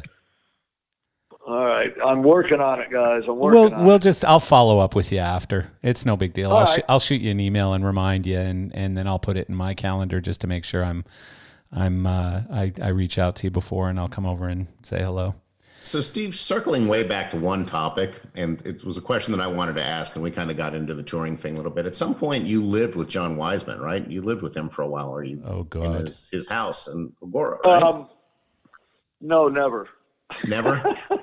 Yes. Okay. Yeah, I did. Yes, I did.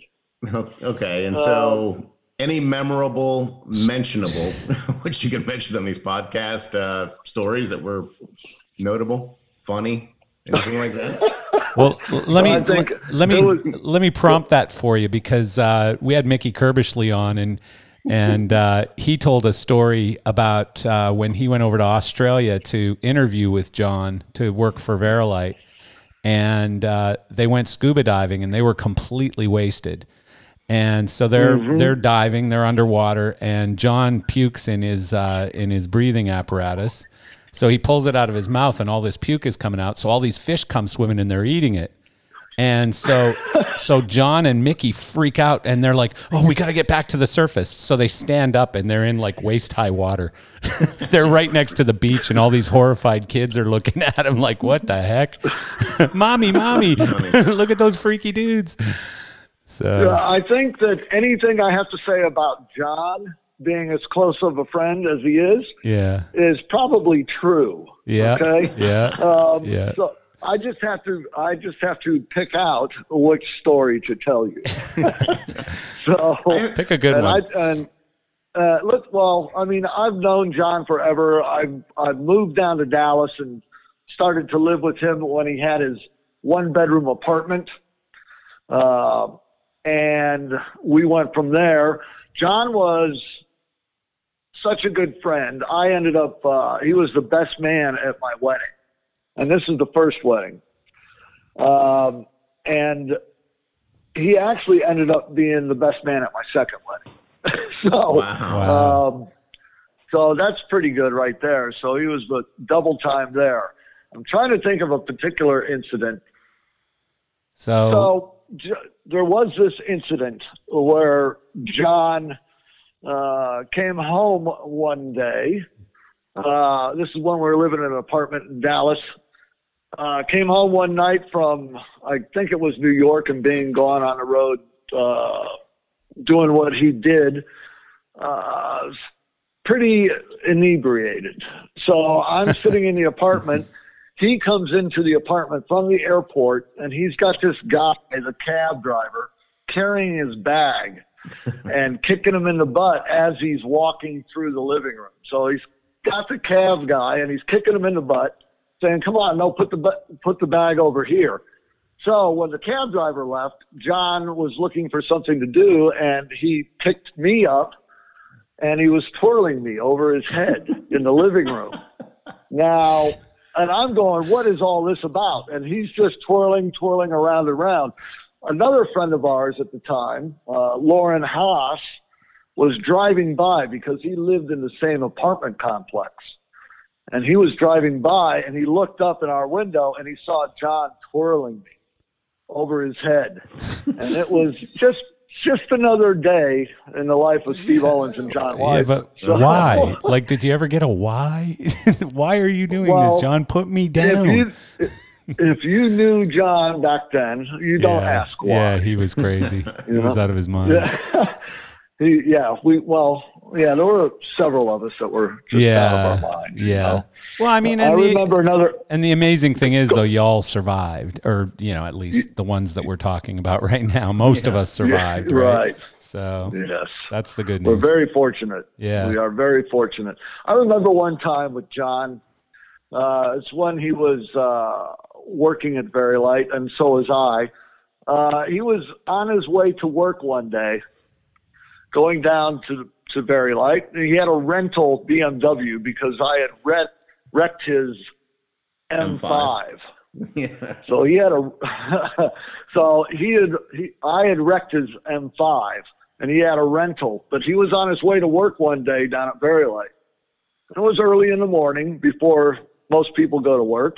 And he ended up losing control of the BMW the rental. and spinning out the rental. Oh, ye- and ended up on his roof of the rental car. So the, it had flipped in the median. So all the people from Vari-Lite are going to work, and here is John upside down in the median as everybody's passing by, and he's just waving to everybody. You know, it's just one of those situations. Oh my God. Uh, that that's a pretty good story there too. So That let's not nice. talk anymore about spinning around yeah, down. yeah. Well, I mean, let's face So- it. You, you know, you could sit and tell debauchery stories of John and and others certainly in the industry. He's not others, the yeah. only one, but uh, John just has so many stories. And one of the great things about John is, you know, he like he we have a podcast of John by the way which I can also send you that link but it was amazing. It was one of the probably the best one we've ever done because John is I just so it. honest. I mean he just he tells all you know what I mean? He's not embarrassed. He's not shy.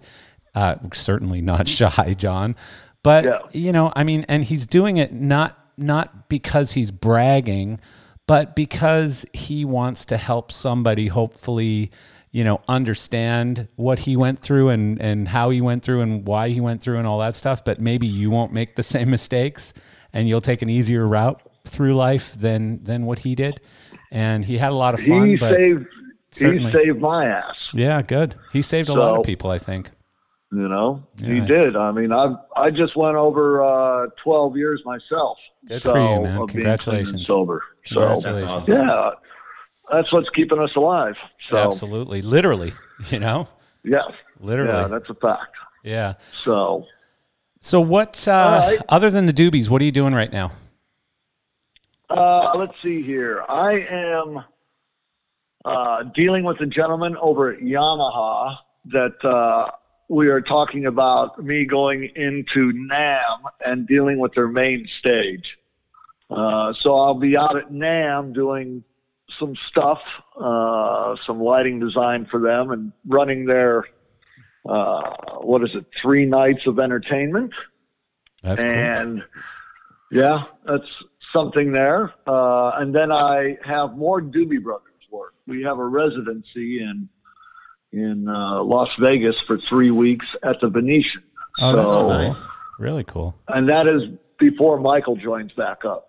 So I've got that going on, and then of course I've got to put together the summer tour for for the Doobie. So that's what I am doing at the moment. So one of the one of the questions we love to ask people is uh, what what's missing in the world of gear. If you uh, if you could you know wave your magic wand at the inventors out there and the smart people, what would you have them create? How about a par can?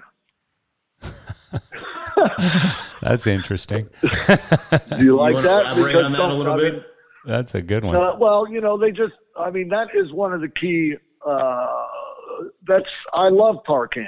I grew up with them. I Yeah. think they're great. And now there is no more par cans. Yeah. You know, they've stopped making the bulbs. They've, they've stopped making the cans. So that in itself is, is, is really hurts me because I grew up with them. So when Uh, you say a park tech- you're really talking about an old school, you know, uh, Old school par can. yeah, an old school par can. I- so it can't be LED, it can't be wireless, it can't be some space age new, lighter, stronger material. You're talking an old school You know- par can. Yep, let's bring. Uh, you know, I'm an old school guy. I mean, beam projectors, ACLs, Yeah. all the new technology is wonderful. It's great. Uh, I don't have a, the opportunity to uh, see a lot of new stuff out there Right. uh, in use, um, but um, yeah, I mean, with the way technology is going, I'm just in awe every day of the fixtures that I'm seeing and what they can do. Yeah. I don't think there's revamped a- anything I. c- s- Say that again. They have revamped a lot of the old school fixtures, beam projectors and things like that with really bright LED light engines or the beast that SGM just brought out is almost like a parabolic or a beam reflector with an LED light engine and a giant freaking strobe light in it, right? So Yeah. there is so what you say is actually true. There's some wisdom there is where the old effects that kind of people miss and designers have been around for a long time have been rehashed in some pretty interesting ways, you know? Yes, that's that's very true. Yep. Now it's not what you got; it's how you use it. Yeah. Right. So I come from a, a, a guy when I went to work for Vari-Lite. I like seeing Vari-Lites, but I never moved them in the beginning of the shows. You know, I would move them in black, so that way your show doesn't get uh, God, what's the word for it? It won't get cluttered with nothing but moving and blinking. Yeah. So, you know, um, Well, and the funny thing is that was me- actually that was how the fixture was originally designed. It was it was meant to move in black. It was just a repositionable light. It wasn't supposed to be an effect, right? And Right, and it was yep. just by accident. In uh, they were doing some programming and testing and stuff, uh, as the story I heard was told, anyways, um, in their shop at Showco, and somebody goes, "Wait a second, do that again," and he goes, "What?" That that thing that you just did. Oh no, that was a mistake. I'm sorry. No, no, no. Do it again. that, and uh, and you know, hence we end up with moving lights as effects now. So yeah, I mean, that was, uh, that was a great mistake. Everything is, everything that is really cool is a mistake. certainly is. So, certainly is. you know, um, the, the, like I said today, the technology is just, uh, I just can't wait to see what else is, is coming up. Yeah. Uh, pretty soon they're going to have bending lights. yeah. you know so Yeah. bending light beams but um I, i'm just one that uh just can't wait to see what's coming up Yeah. I, I, Well, you got to take the know, time and get out to the shows. You got to, you got to, I mean, I'm not preaching to you or anything, but, you know, certainly this LDI was, again, we've talked about it a bunch, but it's one of the best there's been in a very, very long time as far as, you know, people showing really cutting edge technology, like not just an extra gobo or this one has a prism or this one has an iris, but just really, really great packaging, some great new innovation. A lot of it is based now on efficiency and weight and truck pack and you know stuff that's going to yeah. make a difference in your life, right? Make make your Yeah, job right. easier and better. So, um, what about what about giving back? Do you do anything where you're mentoring younger guys on your crew, or you know, in local high schools, or or any charities that are close to you, anything like that? Uh actually not No. uh, i have been no i have not because Okay. i have been sick over the years that uh, i have uh, one main issue and that is to make sure that i follow what my doctors tell me Good, So, good, yeah. um, let's keep you let's know, I keep mean- Steve alive. You know, Yeah, well, that, that would be nice. That's what I'm working on. let's face it, None uh, of your first. old none of your old '80s acts are dying, so that means you got to stay healthy for a while longer. So, Yeah, so far so good. yeah, good for you. Well, Steve, we we appreciate you doing this very much. I mean, you're you're uh, you're definitely a guy who you know is looked up to in this industry, and you've done a lot of really cool stuff. And so we appreciate you taking the time to do this. Um, we'll send you out a link as soon as it's uploaded later today, and uh, and uh, I'll get with you about connecting when you're here in Palm Beach as well. That sounds excellent. Hey, thank you very much, guys. Thanks Thank a you, whole Steve. I bunch. do ap- I, I do appreciate it. Awesome.